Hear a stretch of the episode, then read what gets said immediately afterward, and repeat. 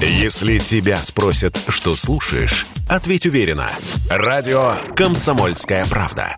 Ведь Радио КП – это самые оперативные и проверенные новости.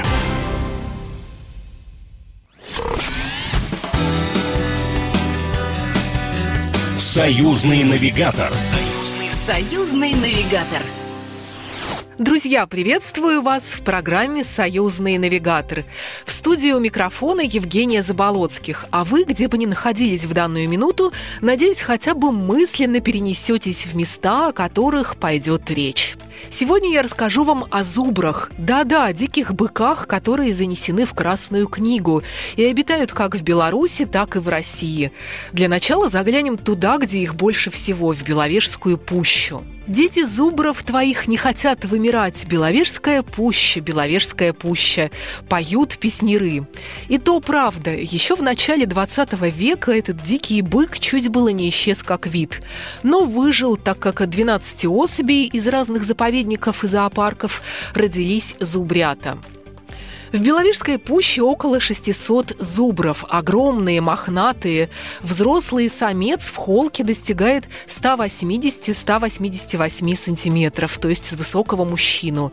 Весит около тонны. Часть зубров пасется за сеткой многометрового забора. Днем можно купить для них специального корма и угостить им, а вечером в темноте, если подойдут вплотную к сетке, и испугаться недолго. 30-летний зубр считается глубоким стариком, а взрослый он уже в 4 года. Зубры живут маленькими стадами по 10-20 особей. И вот сейчас феминистки порадуются, в стадах диких быков матриархат, глава семейства – самка, причем старшая. У зубров распространены гостевые браки. Самцы обычно пасутся в одиночестве и приходят в стадо только в период спаривания. И, кстати, знаете, что любопытно? Зубры, когда наступает время размножаться, бегут на польскую территорию. Зубрята появляются там. По закону становятся гражданами Польши и обязаны остаться на ее территории. Местные жители зубров порой недолюбливают. И вот почему. Об этом нам рассказал Александр Кислейко, белорус, бывший охотовед Беловежской пущи. Нынче возглавляет самый восточный заповедник России на Курильских островах очень много приходилось ловить и отправлять в другие регионы, потому что зубры, представление у людей, что они травку там кушают, а на самом деле они в зимний период, они очень сильно повреждают лиственные молодняки. Конечно, грех приехать в Беловежскую пущу и смотреть исключительно на зубров. Там есть еще чем заняться, а потому прогуляемся по самому заповеднику. Беловежская пуща хороша в любое время года. Лес уникален, по своей ценности не имеет аналогов в мире. Это последний сохранившийся эталон европейской тайги, где представлено, только вдумайтесь, 17 типов леса, и они гармонируют друг с другом. Тут есть две прекрасных экотропы. Обе пешие, но можно и на велосипедах. Одна называется «Озерное кольцо». Длина 6 километров. Тропа идет как раз через леса, и можно увидеть все их многообразие. Тут и сосны, и ели, и черная ольха. Присядем на одну из многочисленных скамеек, которые встречаются на тропе, послушаем щебетание птиц и вспомним историю пущи. Густой и светлый лес упоминается еще в Ипатьевской летописи.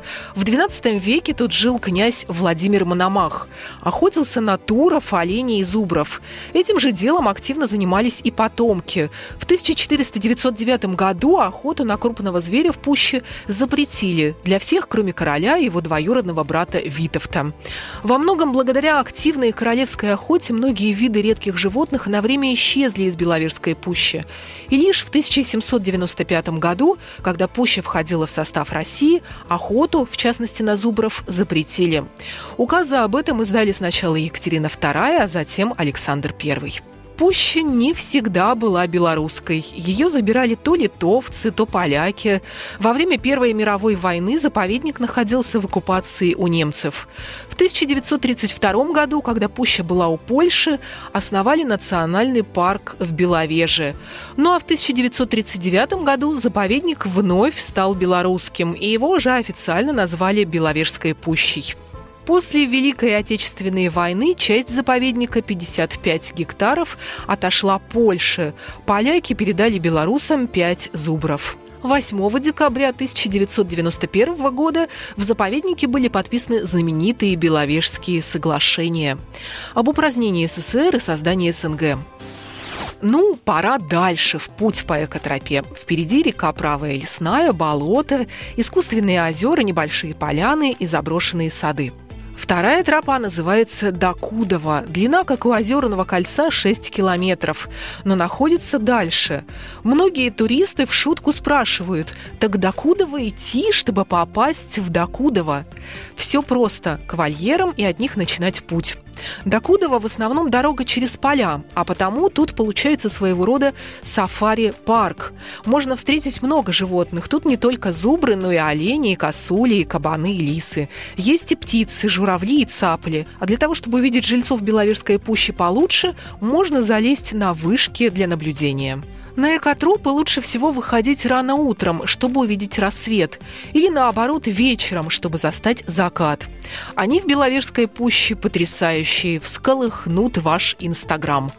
Ну и, конечно, пока еще зима, сам Дед Мороз велел заглянуть к нему в гости. Да-да, белорусский сказочный дедушка живет именно тут, в сердце Беловежской пущи. Причем в бывшем питомнике для зубров.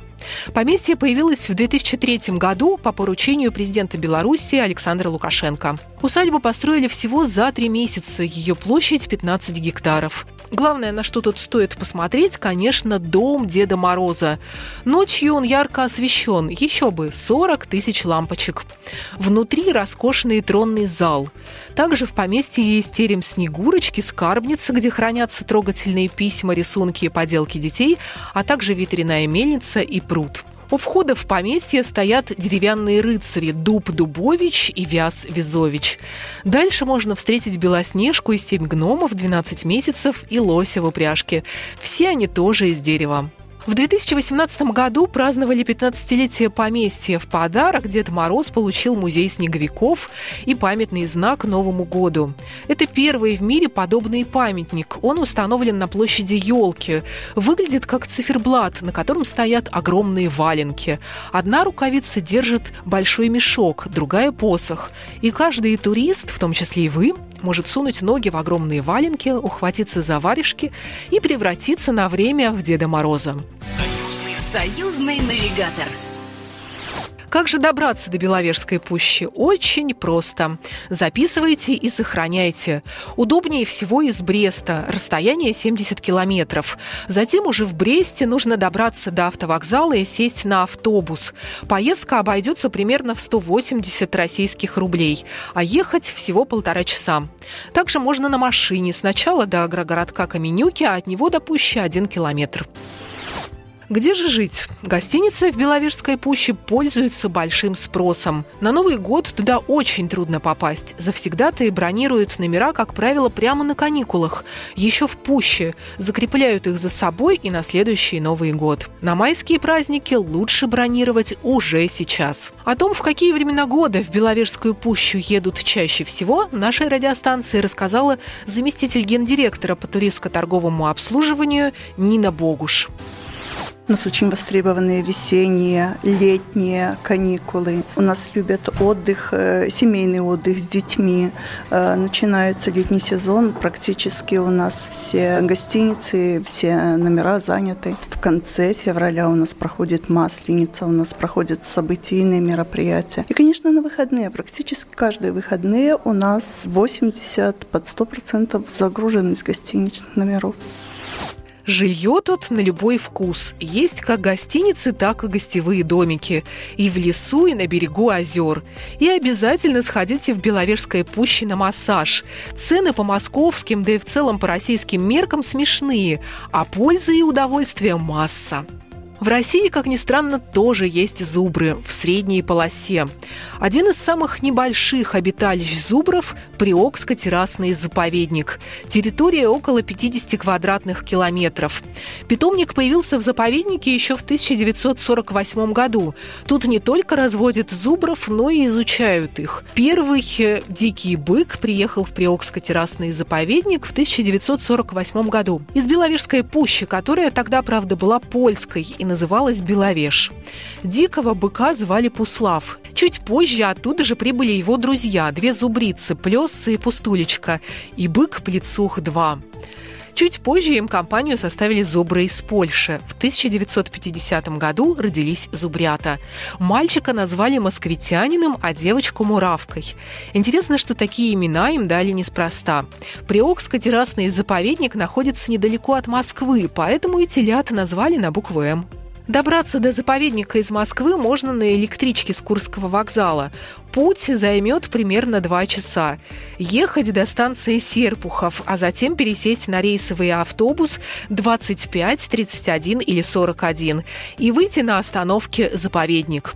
Время в пути 35 минут. Если на машине, надо следовать на юг по Варшавскому шоссе, а затем по Симферопольскому шоссе. А после этого ехать по навигатору до указателя «Заповедник. Экскурсионное бюро». Перекус лучше взять с собой, так как на территории заповедника нет кафе. Зубры есть и в Кавказском заповеднике имени Шапошникова. И они даже снялись в фильме Джеральда Даррелла. Знаменитый зоолог и писатель приехал в заповедник в 1984 году на съемки документального сериала о редких животных. Отснял 13 серий и назвал картину «Путешествие Даррелла по России». Ну что ж, наше знакомство с зубрами в Беларуси и России подошло к концу. Путешествуйте с нами и дальше. Союзные навигаторы и я, Евгения Заболоцких, покажем вам самые интересные места Беларуси и России. Программа произведена по заказу телерадиовещательной организации Союзного государства. Союзный навигатор. Союзный, союзный навигатор.